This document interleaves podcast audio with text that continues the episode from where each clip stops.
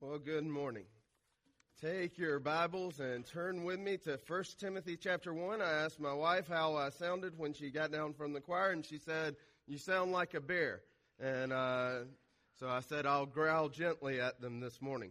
Uh, so as we come this morning, we're going to be studying there in 1 Timothy chapter 1, verses 12 through 17, and we're going to be studying the worst sinner of them all. We are going to be seeing Saul of Tarsus, this man named Paul the apostle, give his personal testimony of what God has done within his life. As we studied last week, we saw that Paul was exhorting young pastor Timothy to hold fast to the true gospel with God's true, in God's true church so that those who were truly converted would love God and love others with a, a pure heart, a good conscience, and a sincere faith.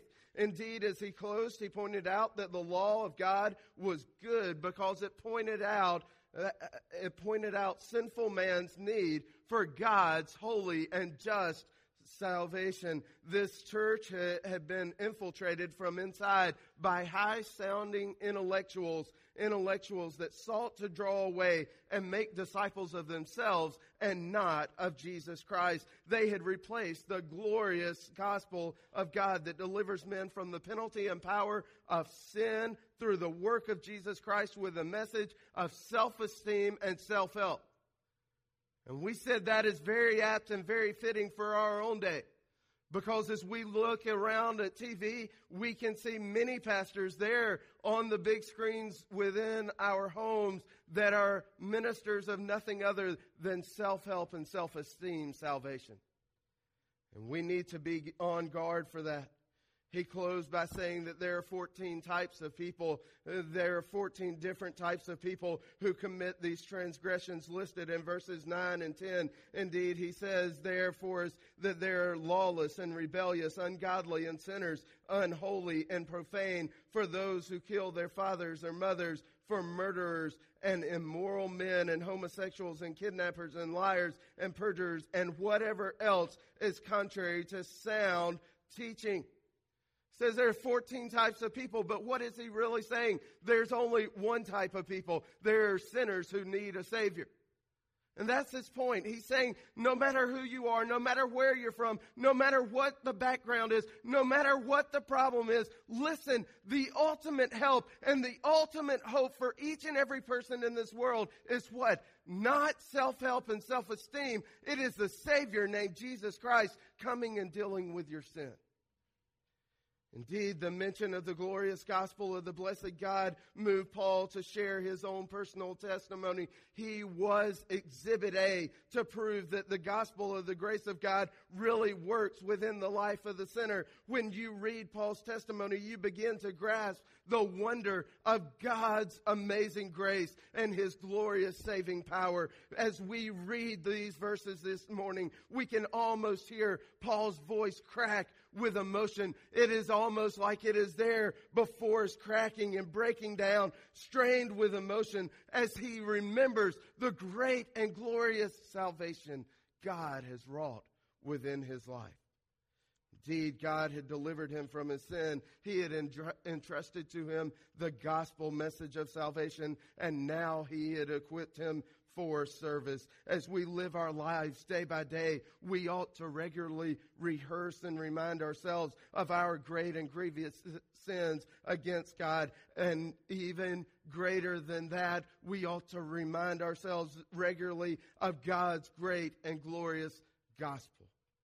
So this morning, as we take our Bibles, let's turn to this scripture and let's remind ourselves this morning of God's great and glorious work of redemption as we look at the worst sinner of them all here in chapter 1, verses 12 through 17 of 1 Timothy. Let's stand in honor of the reading of this, God's holy and inspired word.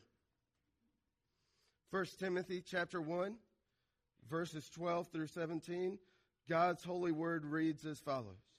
I thank Christ Jesus our Lord, who has strengthened me because he considered me faithful, putting me into service, even though I was formerly a blasphemer and a persecutor and a violent aggressor.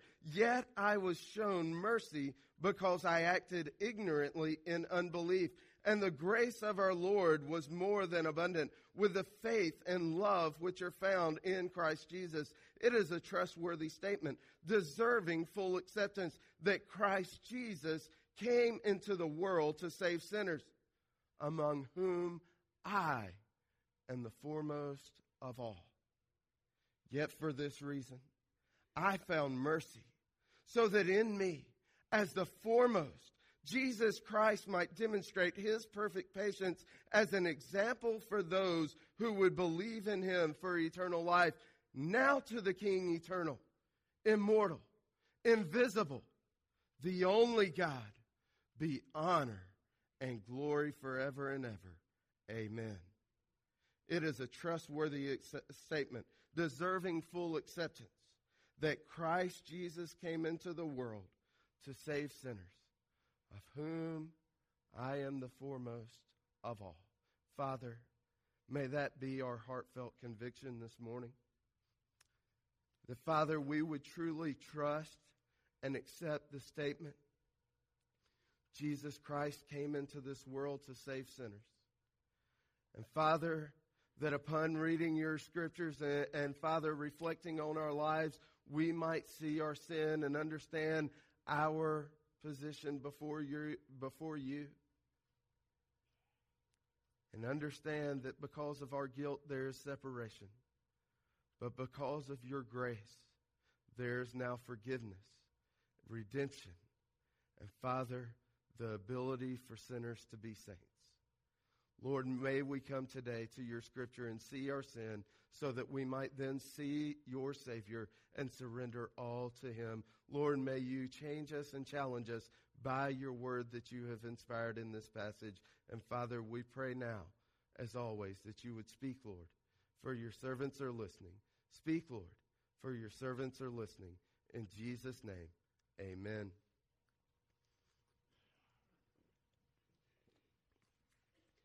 Now, here within this passage, we see that we should be people who regularly rehearse and remind ourselves of God's glorious grace and manifold mercy in redeeming us from our sins to serve and share in his eternal kingdom. That's what Paul's saying. Paul is saying, listen, I regularly remind myself of exactly who I was and what I was like on a, on a daily basis before I met Jesus Christ so that then as I live out my life, I might be mindful to see God's great salvation being played out in the midst of every day of my life.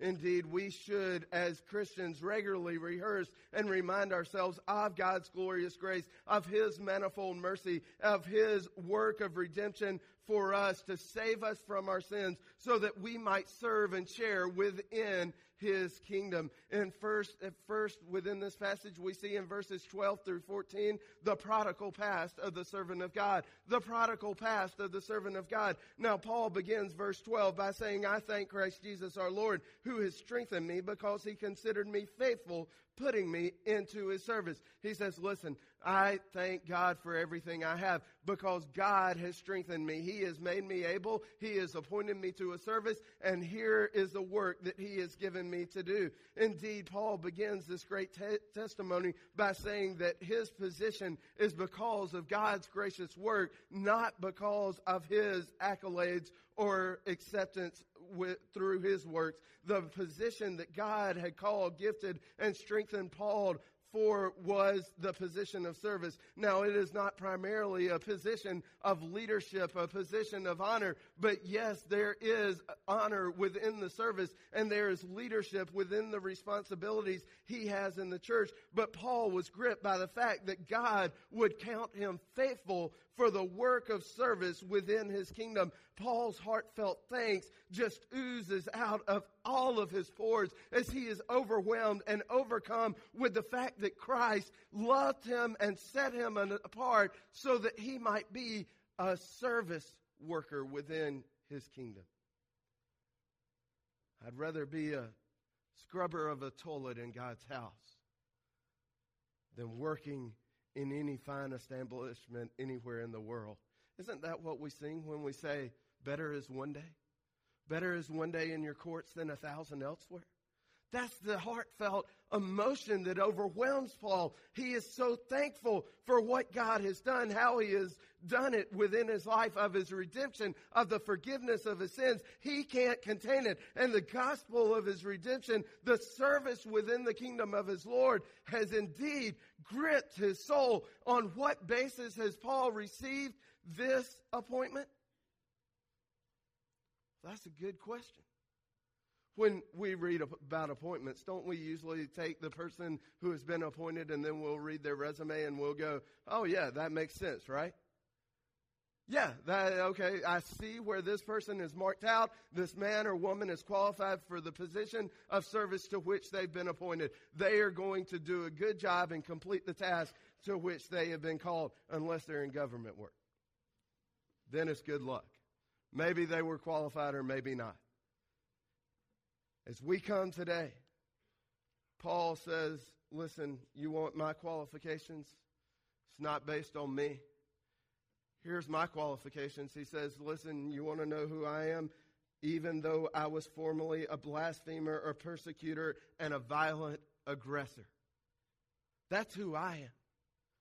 So if you think this commendation, if you think this appointment has come because I'm a good person, because I've kept myself pure, because I am so much holier than everybody else, listen, forget what you thought because I want you to know up front, I wasn't fit for the appointment Christ called me to. I was a blasphemer. I was a persecutor. I was a violent man. Indeed, he understood who he was and what he had been through. I want you just to imagine for a moment. Imagine if a pastor search committee called this young man named Paul before them. Said, Paul, tell me, what qualifies you to be an apostle? What qualifies you to be the pastor of a church? Well, I just, if we went back and looked at who you were and what you were about and where you were from, what would it be that marks you out, Paul? I'm a blasphemer, I'm a persecutor, and a violent man. Thank you very much. We appreciate it. Anybody else got any questions on the Tim? Any questions? Nope. Okay. Uh, listen, we'll call you. Don't call us. Isn't that how it go?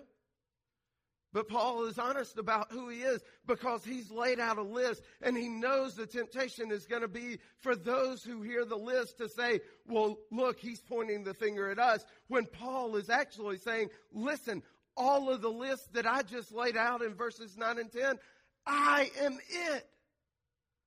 I'm the person who needed the glorious gospel.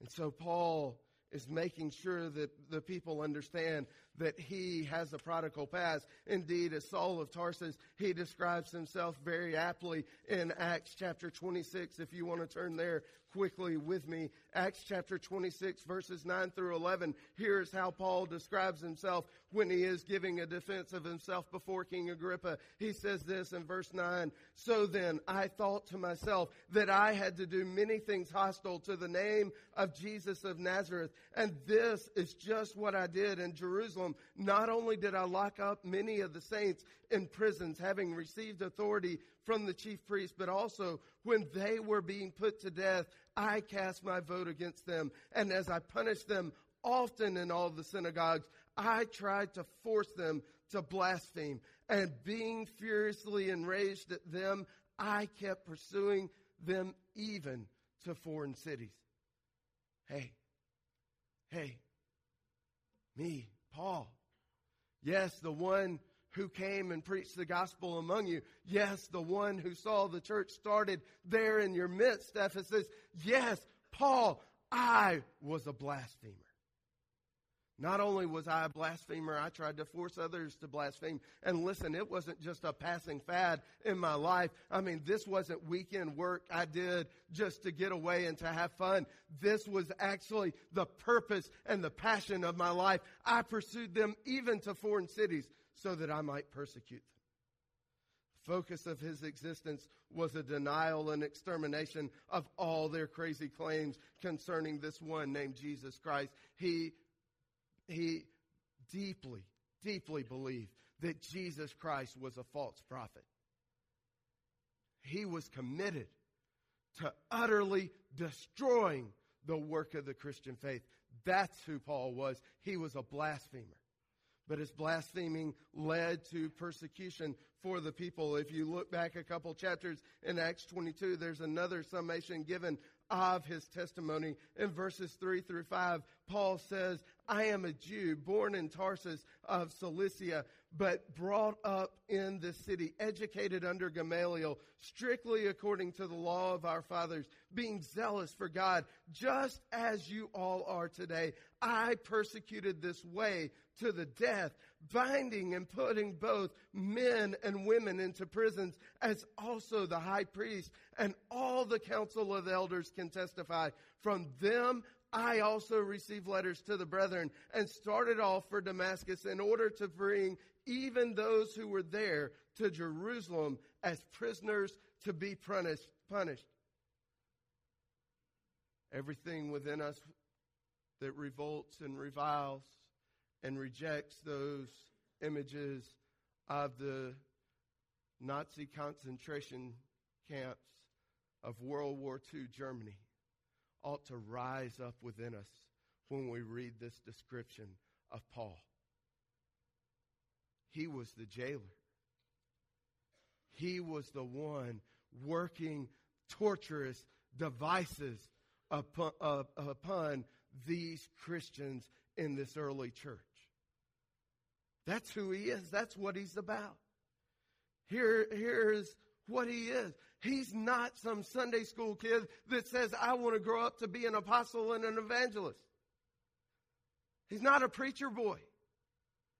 This is a man who was devoted to the destruction of God's church. He's a blasphemer. It drove him to persecute the church, and he indeed, because of that, was filled with the most insulting and reviling violence possible to stop the spread of what he thought had to be a plague of the true religion. What basis was there for Paul's appointment within God's kingdom? There was absolutely none at all because of his prodigal past. So the question is, how does a guy like this become the foremost preacher of the gospel in the known world? Well, I'm glad you asked this, Paul. He says, I'm glad that you want to know how this has come about. That me, who was once a blasphemer, a persecutor, a violent man, has now become the most well known proclaimer of this gospel of Jesus Christ to the ends of the earth. I'm glad you want to know. Here's how it happened mercy and grace. God's mercy and grace. Look there in verse 13. I was shown mercy because I acted ignorantly in unbelief. I acted ignorantly in unbelief.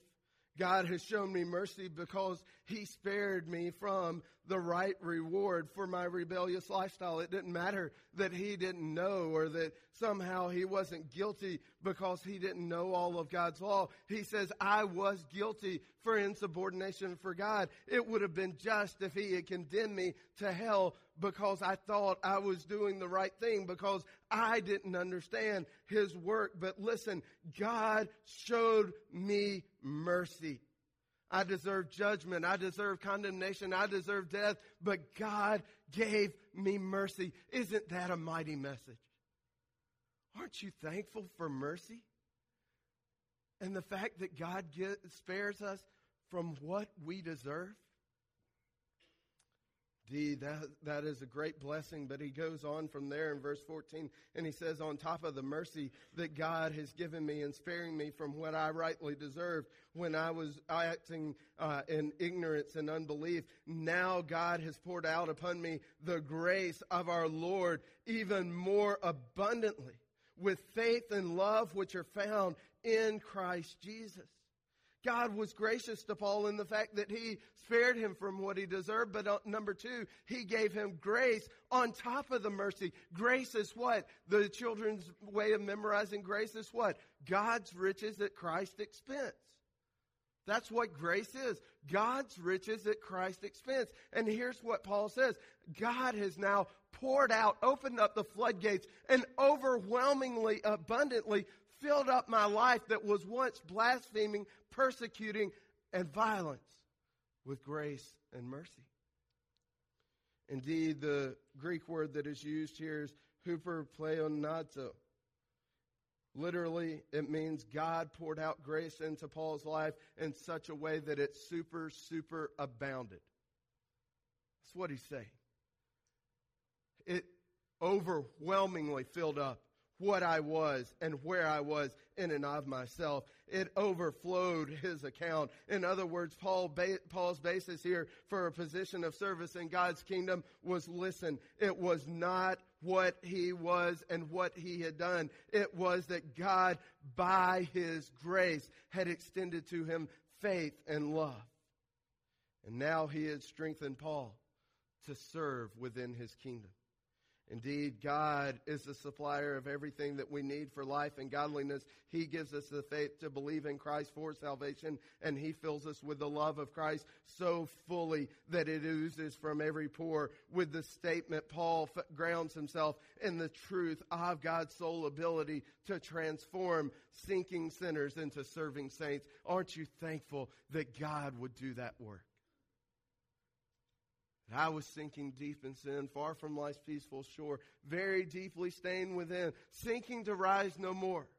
But the master of the sea heard my despairing cry, and from the waters lifted me. Now safe am I. It is his work that has lifted Paul. It is his work that lifts us as well. Indeed, in place of Paul's blasphemies, persecutions, and violence, God has now given him grace, mercy, and love. Indeed, Paul never got over that, and neither should we. So I want to ask you this morning what did you look like last time you looked in the mirror? What did you look like last time you looked in the mirror?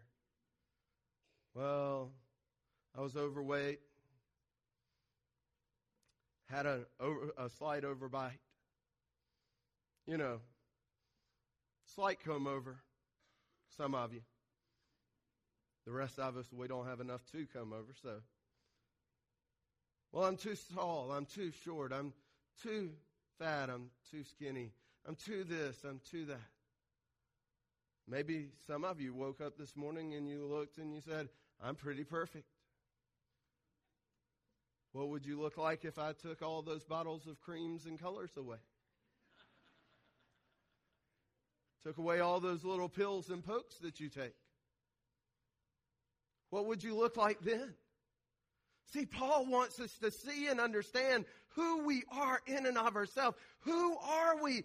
We are sinners who need a Savior. He never got over Jesus Christ coming on that Damascus road and finding Paul, the blasphemer, Paul, the persecutor, Paul, the insolent, violent man. He never got over that God took him and saved him and made him a son. Never got over it. And we shouldn't either. When we stand before God's Word and observe ourselves in the mirror of God's glorious reflection, we ought to see the reality that we are prodigals with a past that gives us no basis to stand before the living God, but only God's gifts of mercy and grace give us that ability to stand before Him. And so as we serve God, we are to remind and rehearse within ourselves on a daily basis that God's grace and mercy is our only basis. It is our only plea for acceptance in His kingdom. Our prodigal past of sin has now been met with God's plentiful provision of forgiveness. Praise be to Jesus Christ. So we come this morning we see our prodigal past, but secondly, we need to see in verses 15 through 17 the plentiful provision of God's forgiveness. We have seen the prodigal past of Saul of Tarsus, who is Paul the Apostle, and a, an apt summary of Saul before his conversion experience on Damascus Road was found in Philippians chapter 3, verses 4 through 6. And there it says, If anyone else has a mind to put confidence in the flesh, I far more, I far more circumcised the eighth day of the nation of Israel, the tribe of Benjamin, a Hebrew of Hebrews, as to the law of Pharisee, as to zeal, a persecutor of the church, as to the righteousness which is in the law, found blameless. Listen, if there's anybody that lives up to outward religion, Paul does it. Here he is, a Hebrew, a Pharisee, a rabbinically trained Jew. He had the history, the heritage, and the handiwork to earn his way to salvation, or so he thought. He had all the accreditations and accolades from all who knew him, but one thing he lacked, and one thing he knew that he couldn't solve was how to have a right standing with God if he still had sin in his life. He had worked so hard to remove everything that was unrighteous, everything that was sinful from his life, that he had set himself apart. But he knew one thing, that indeed the Pharisee can never have anything to do. The righteous man within his culture can never have anything to do with common, ordinary, sinful folk.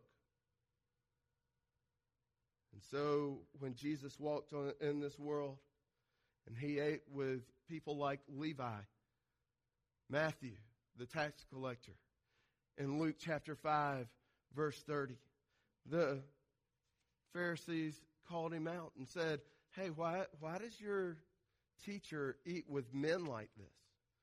I mean, it was a scandal. Why would he eat with men like this?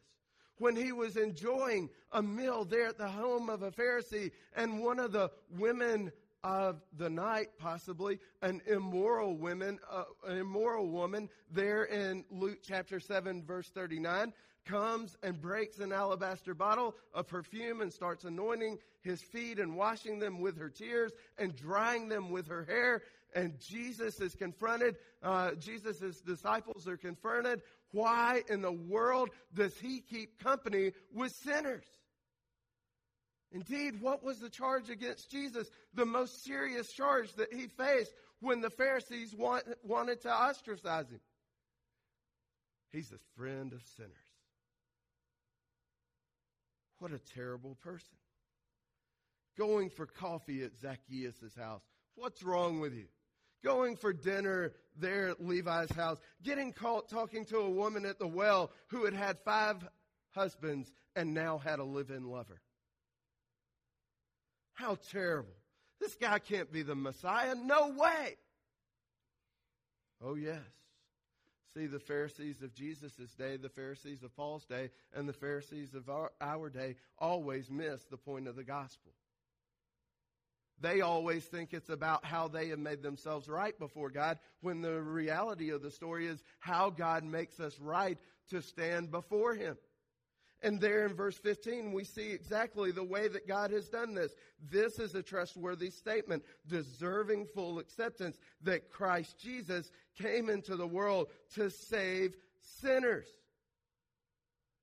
See, they didn't see the law as God's tutor to schoolmaster to show them uh, their sin so that they could then see God's Savior and surrender to Him. Instead, they put on their masks, they put on their suits, they made sure they were all dressed up and ready to go to church, even though nothing would ever change in their hearts. They would never even hear the message of the sermon. They still came and sat just like they always had because that was a religious thing to do.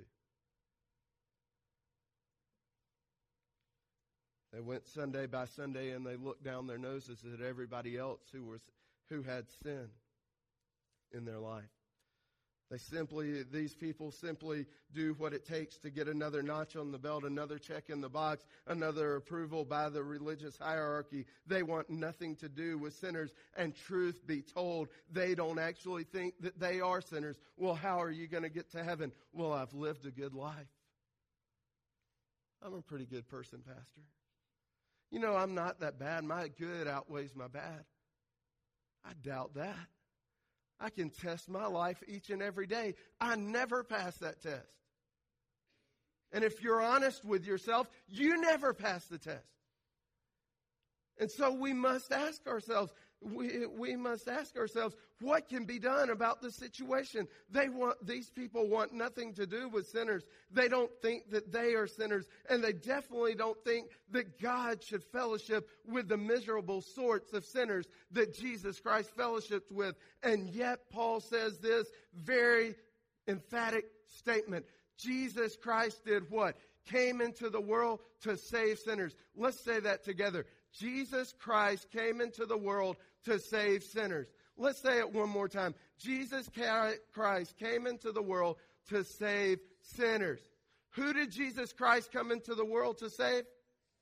Who? Who? And who are you? Who are you? Who are you? Good. I'm glad we've all got it straight now. So let's stop acting like we're high on our horse, like we don't ever have a problem in our life, like we have everything put together, and stop acting like we are pious Pharisees and start acting like we are sinners who have been saved by the grace of God through Jesus Christ, His glorious Savior. Let's take the message outside the doors and start showing people in the community because that's what every one of us and every one of them needs. Savior who comes and sits with the sinners. But understand, as we go through this time, in spite of our prodigal past, God has made plentiful provision at the cross of Calvary through the person and work of Jesus Christ to redeem man from his sin. The fact of the matter is that God created us for a pure and perfect relationship with himself, and yet Adam and Eve utterly destroyed that by failing to keep God's basic commands. And because of their sin, they were separated from that perfect paradise and that pure relationship with the Father. And the curse of sin was pronounced on them and their children as a curse to death. God's plan, though, was to deal with the problem of our rebellious, rebellious behavior by giving his only begotten son, Jesus Christ, who would be born of a virgin, live a perfect, pure life, and keep all of the law perfectly in the likes, in the ways that you and I could never do. And then he would offer him as an atoning sacrifice, as a perfect substitute there on the cross of Calvary. He would be buried in the ground, but three days later he would rise again in glorious victory over sin, death, and the grave, so that all those who would believe in him by faith and submit their lives to him and repent of their sins might be saved by His grace and His mercy through His power. That is the gospel of Jesus Christ. That is what we're on about. That is what renews a man. That is what restores a man. That is what makes a man right before God and gives us a commission to serve within this world. Let me ask you, are you a gospel man or woman today? Do you know that Jesus? Has he saved you? Paul that studied and that, that, that man who studied and was a devout Hebrew of the Hebrews, who had been entirely consumed with stamping out the, the message of the gospel, the work of Jesus Christ. This is the man who is now consumed with fire to preach the gospel to the nations. I was carrying my papers down the Damascus Road. I was almost there into Damascus. And I was determined I was going to find every single Christian who was there that I could lay my hands on.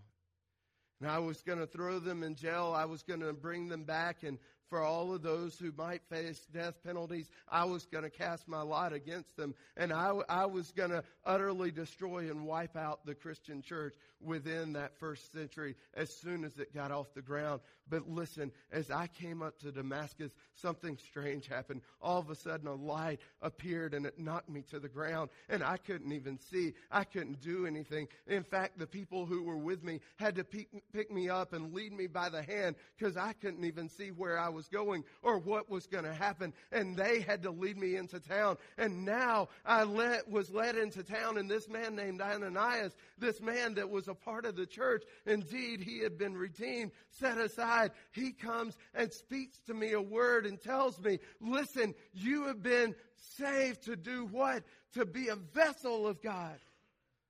To tell the nations of his glory and his grace. Oh, not me. I'm the chief of sinners. I was a blasphemer. I was a persecutor. I was a violent man. But then God changed me. And from that, Paul doesn't turn to hymn number six. Say, let's sing together hymn number six. No, this is the overflow of his soul the immortal to the eternal, immortal, invisible God. be honor and glory forever and ever. What a change and transformation. Let me ask you, if you don't walk out of here Sunday by Sunday with that kind of transformation, whose fault is it? Your fault or God's fault?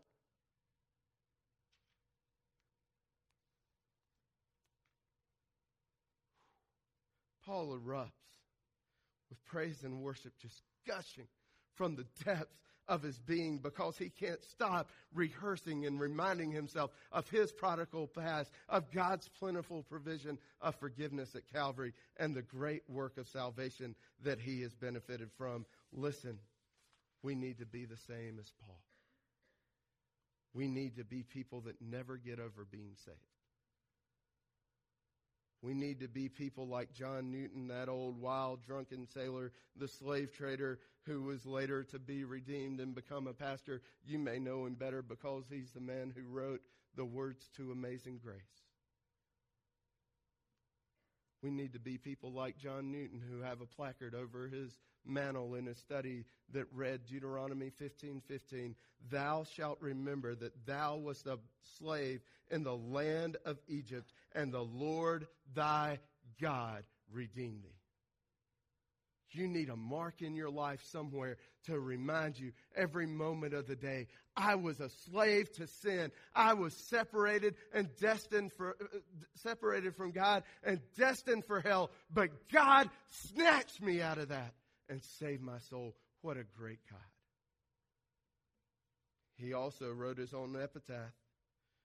And here's what he had to say about himself John Newton, clerk, once an infidel and libertine, a servant of slaves in Africa, was by the rich mercy of our Lord and Savior, Jesus Christ, preserved, restored, pardoned, and appointed to preach the faith he had long labored to destroy.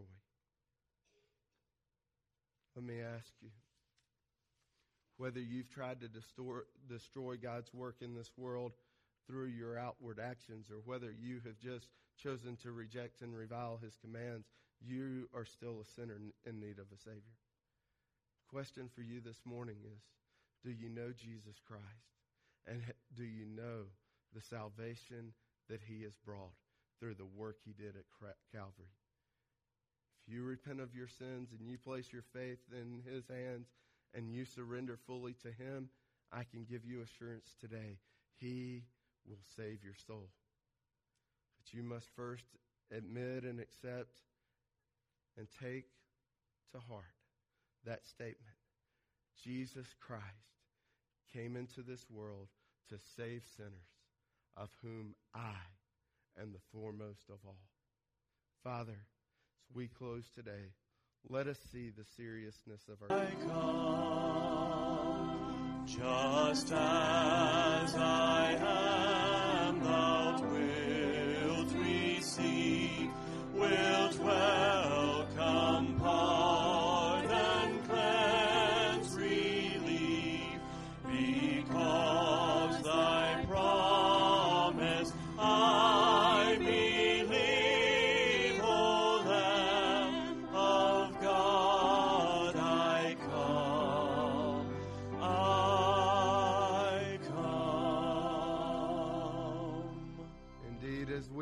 this morning. That is a great message and a, a great uh, Savior. And uh, I just am amazed. You know, John Newton never got over how great his sin was, but how he had found a greater Savior. Paul never got over how great his sin was, but the fact that he had found a greater Savior. You and I should never get over how great our sin is, but how much better and greater is our Savior, Jesus Christ. As we go out this morning, we pray that you'll return. Uh, we do have a business meeting tonight, uh, immediately following for those who signed up. Uh, we have new members class at Discover ABC, so please make sure to go to that. Uh, if there's anything you need this week, please let us know. Uh, praying for you. I love you. Uh, once again, forgive me for not shaking your hand and talking too close to you this morning, but pray that you would be well and be blessed as you go out this week. Let us close with a word of prayer. Father, we thank you in this time. Lord, we ask now that you would lead us and guide us, that you would direct our thoughts and our steps. Lord, that, Father, uh, we would always have on our hearts, Father, the greatness of our sin, but the even greater grace and mercy that we have found flowing from Jesus Christ, our Lord and Savior. Father, may you lead us and guide us now. Father, may we be effective.